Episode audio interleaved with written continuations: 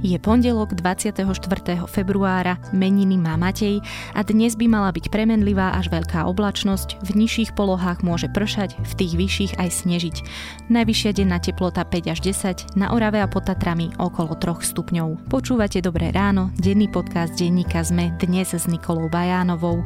Okrem Dobrého rána si dnes môžete vypočuť aj telesnú výchovu s Martinom Urbaníkom, organizátorom ultramaratónu Štefánik Trail, nie len obehu. Vedeli ste o tom, že v Turecku sa ešte pred 100 rokmi nepoužívali priezviská? Zmenilo to až vyhlásenie Tureckej republiky v roku 1923, kedy prezident prikázal všetkým Turkom, aby si vybrali druhé meno podľa európskeho vzoru. Nebuďte len obyčajným turistom. Odlíšte sa záujmom o vybranú destináciu. Na dovolenka Sme.sk si už teraz môžete objednať dovolenku v Turecku vo výhodných First Moment zľavách. Na dovolenka Sme.sk navyše za konečné ceny bez skrytých príplatkov.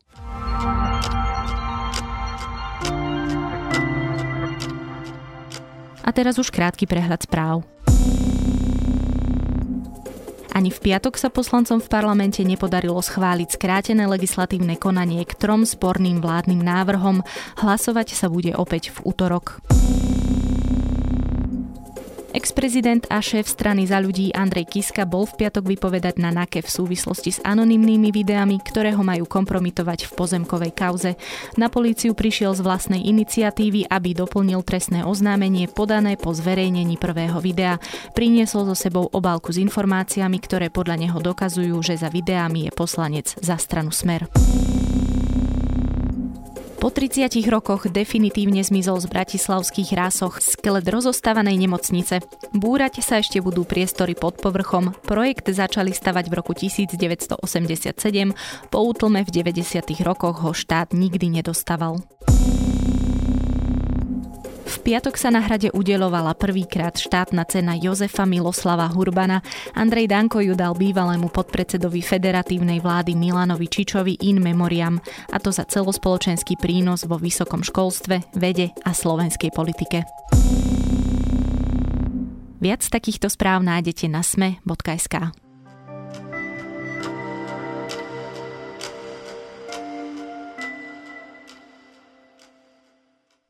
politike je od roku 2010. Začal vysoko ako minister obrany. Od začiatku patril k najvýraznejším politickým tváram.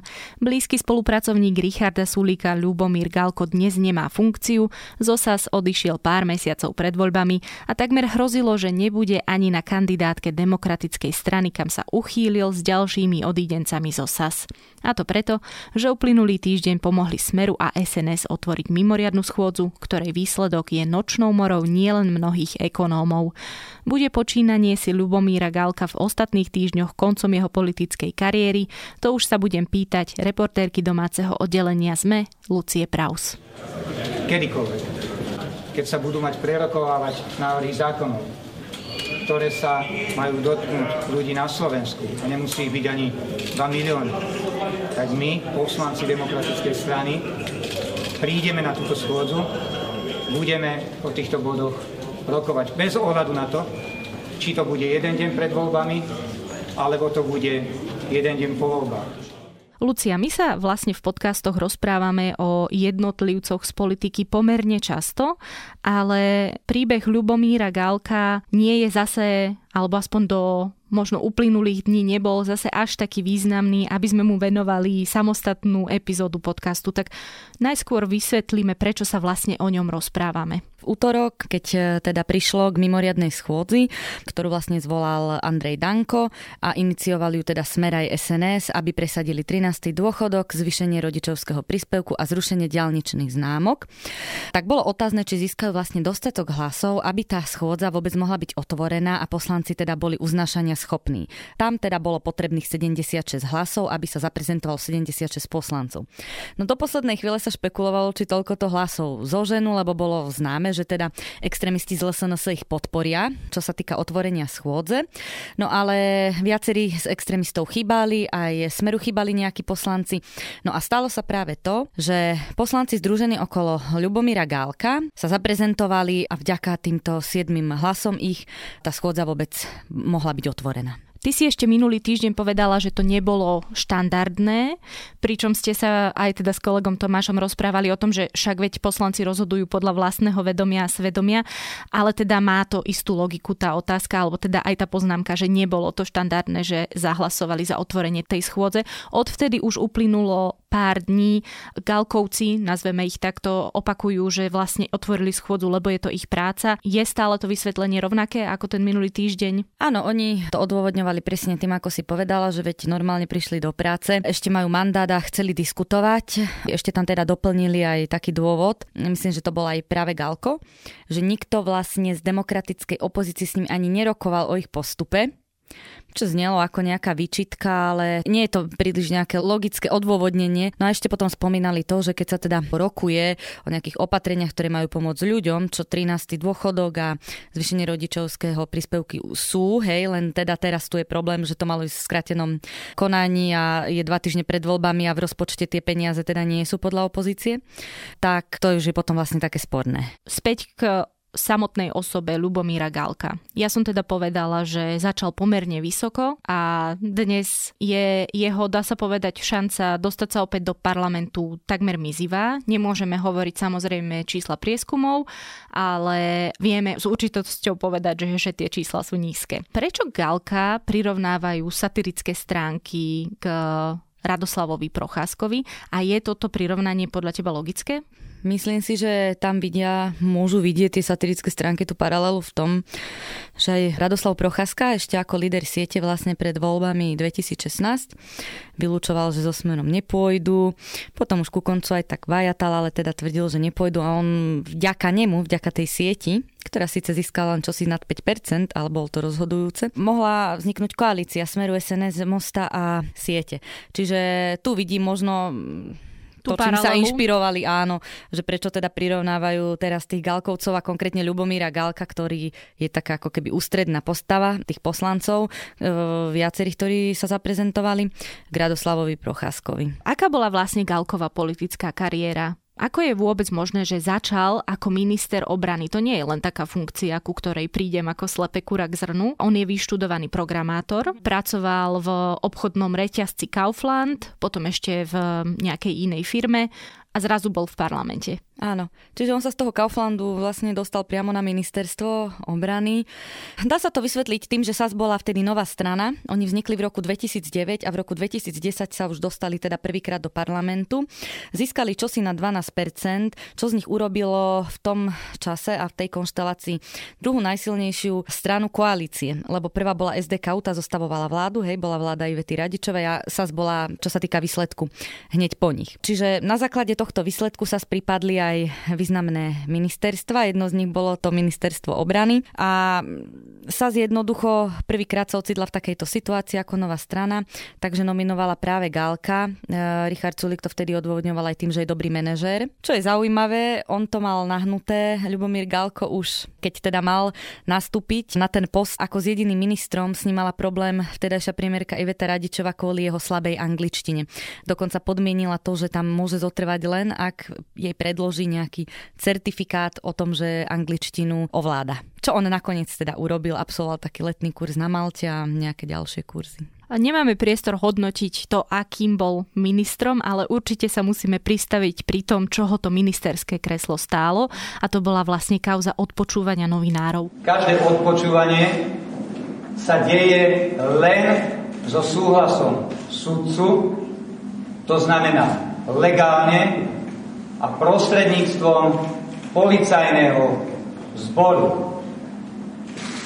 Toto je pre mňa rozhodujúce o čo išlo a ako to celé dopadlo. Tú kauzu vlastne vyťahujú na Lubomíra Galka doteraz, jeho politický súperi, čiže ťaha sa to s ním od roku 2011 až po súčasnosť. V krátkosti teda môžem povedať, že bolo to v novembri 2011, keď médiá zverejnili informácie o tom, že vojenské obranné spravodajstvo, ktoré spadalo pod ministerstvo obrany, ktoré riadil Galko, odpočúvalo novinárov denníka Pravda, šéfa vtedajšieho televízie TA3, e, potom sa prevalilo, že odpočúvaný bol aj nejaký obyčajný človek, vodič kamiona No a na základe tohto tedajšia premiérka Radičová Gálka odvolala. Táto kauza sa vlastne ťahala veľmi dlho, ona ani nie je úplne doriešená, pretože vyšetrovanie Gálkovú účasť na tom nelegálnom odpočúvaní nepotvrdilo a vyšetrovatelia neskôr rozhodli, že v prípade odpočúvania novinárov nešlo ani o trestný čin, ale napriek tomu prokurátor generálnej prokuratúry Jozef Čenteš e, navrhol obžalovať pre nelegálne odpočúvanie iných ľudí, nie novinárov, piatich ľudí, ktorí boli agenti tajnej služby bývali. Doteraz tie súdy poriadne ani nepojednávali. Kuse sa ten spis presúval zo súdu v Trenčine do Bratislavy naspäť a opäť do Bratislavy. Čiže takto tá kauza stojí dnes. Napriek tomu bol Ľubomír Galko dlho blízkym spolupracovníkom predsedu uh, Slobody a Solidarity Richarda Sulíka, bol v úzkom vedení strany. Čo tento vzťah naštrbilo a prečo? Nezhody sa začali v Lani v lete. Bolo to krátko po tom, čo Richard Sulik sa vrátil z Europarlamentu, kde skončil ako europoslanec. Vtedy sa začali niektorí členovia Republikovej rady, vrátane Gálka, Natálie Blahovej a tých súčasných, e, čo sú v demokratickej strane, Jozef Rajtar, tam bol Jana Kišova, stiažovať, že po navrate Sulíka niektoré rozhodovania v rámci Republikovej rady trvajú dlhšie, že sa s ním ťažko dá dohodnúť, nie je schopný kompromisov. Ľubomír Galko sa v lete vyjadril aj v zmysle, že uvažuje tom, že by kandidoval po voľbách 2020 na post lídra strany, lebo si myslí, že SAS by výmena lídra prospela. Poviem otvorene, že ja zvážujem túto možnosť. V roku 2020, podotýkam, v riadnom termíne, kedy Richardovi Sulíkovi e, ten mandát končí, ale dnes to ešte neviem s istotou potvrdiť, pretože ešte veľmi veľa vecí sa môže stať. Rozumiem. Uvidíme, aký bude volebný výsledok a tak ďalej. No a Richard Sulik na toto zareagoval tým, že zvolal mimoriadny snem, aby potvrdili to, že teda on je právoplatne zvolený líder. Jeho právoplatne teda zvolili len pár mesiacov pred týmito celými trenicami a sporom. Jednoducho, no a, kto je väčší kohút na dvore. Áno, a takto sa teda doťahovali verejne, sa už potom aj kritizovali navzájom. Treba povedať, že najmä to krídlo vzbúrenecké, teda už potom nešetrilo kritikou Sulika, ani čo sa týka tých verejných vyjadrení. No a nakoniec to dospelo do bodu, že museli zo SAS odísť, pretože či nerátali, teraz ťažko povedať, ale Richard Sulik mal v strane stále väčšinu. No a nakoniec tá väčšina teda sa postavila na jeho stranu a títo vzbúrenci, ak ich takto môžeme nazvať, teda zareagovali tým odchodom. No a čo sa tam teda stalo, tí analytici to potom interpretovali, že Gálka dobehli akési prehnané ambície v rámci strany, teda že chcel byť lídrom, že sa už videl na čele a podobne. To sú teda ich interpretácie. Oni tvrdia, že Sulík zle viedol stranu, že už sa s ním nedalo a v tomto zmysle sa to nieslo. Vlastne za tie roky, čo bol Richard Sulík v Európskom parlamente, viedol v podstate stranu Ľubomír Galko? Áno a to si aj správne poznamenala, že možno aj toto bol zdroj časti tých problémov, že ten Richard Sulik, ktorý bol v Európarlamente, nemal dostatok času chodiť na tie poslanecké kluby. On si to aj sám priznával, že tam vlastne nechodil. No a Galko v podstate tú stranu akoby riadil. A asi mu to aj zachutilo, keď to tak môžem povedať. Podľa tých analytikov sa tak mohlo stať, ja si to nedovolím teda nejak hodnotiť. Ale mohlo mu to dodať sebavedomie, že by možno vedel teda tú stranu viesť lepšie ako samotný Richard Sulík a potom keď sa Sulík vrátil, tak už sa nevedeli dostať naspäť do nejakej tej kompatibility, ktorá tam predtým bola. No a s odstupom niekoľkých mesiacov vieme povedať, čo tento rozkol v strane spôsobil vlastne. Videli sme preferencie ešte v čase, keď sa mohli zverejňovať prieskumy. Hovoria analytici, že si to mala strana vysvetliť a vyriešiť nejako vnútorne a dnes by mala lepšiu pozíciu pred voľbami. Uškodilo jej to veľmi alebo iba trochu? Ťažko odhadnúť nakoľko, pretože ten pokles SAS tam eh, už bol aj pred týmito spormi verejnými. To sa odôvodňovalo tým, a nie len analytici, aj členovia to priznávali.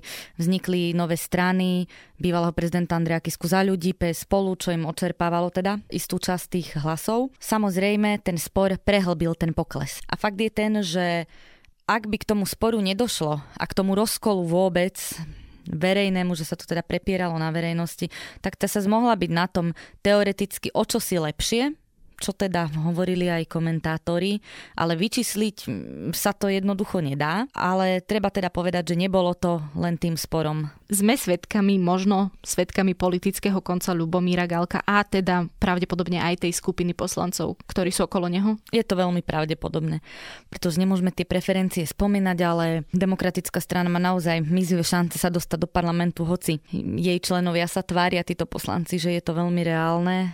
Nie je to tak treba povedať, je teda takmer isté, ak to môžem takto povedať, že po voľbách 2020 už Lubomír Galko, ale ani tí ďalší poslanci, Natalia Blahová Jozef Rajtar v parlamente nebudú. V konečnom dôsledku Jana Kišová, tiež jedna z odídencov zo Slobody a Solidarity, mala viesť kandidátku demokratickej strany a v piatok už povedala, že bude voliť sama Slobodu a Solidaritu ale stiahuje sa z politického alebo teda z verejného života.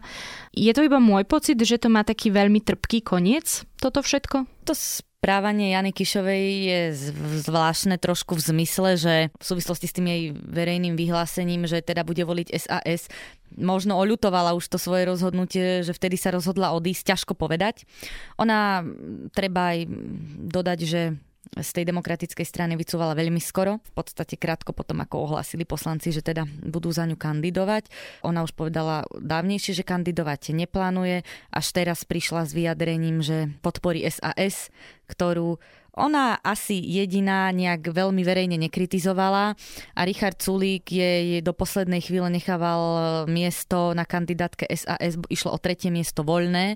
Ju jedinú tam chcel, mal záujem ju tam udržať. Oni sú aj rodiny, priatelia, viackrát to zopakoval čo sa nepodarilo, ale zrejme k nejakému udobreniu medzi nimi alebo vysvetlení situácie došlo, keď takto verejne podporila SAS v politike ale samozrejme už skončila. O Ľubomírovi Galkovi, ktorý napokon na kandidátke demokratickej strany po piatkovom rozhodnutí strany zostáva, som sa rozprávala s reportérkou domácej redakcie denníka ZME Luciou Praus. My sme SAS, my sme túto stranu zakladali. My sme boli posledné 3,5 roka v prvej línii proti oligarchom, proti smerákom v čase, keď predseda strany Richard Sulik bol v Bruseli. Mne sa vidí až neuveriteľné, že dnes nás niektorí jednotlivci vyháňajú zo strany, ktorú sme založili.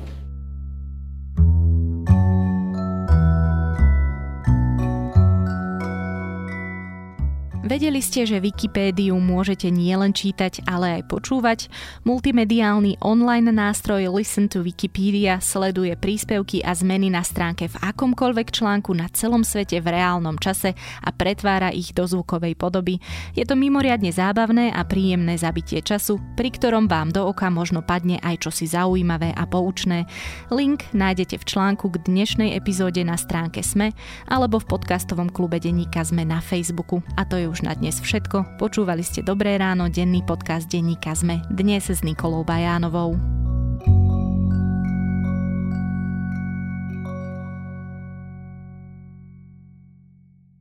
Vedeli ste o tom, že v Turecku sa ešte pred 100 rokmi nepoužívali priezviská? Zmenilo to až vyhlásenie Tureckej republiky v roku 1923, kedy prezident prikázal všetkým Turkom, aby si vybrali druhé meno podľa európskeho vzoru. Nebuďte len obyčajným turistom. Odlíšte sa záujmom o vybranú destináciu. Na dovolenka Sme.sk si už teraz môžete objednať dovolenku v Turecku vo výhodných First Moment zľavách. Na dovolenka Sme.sk navyše za konečné ceny bez skrytých príplatkov.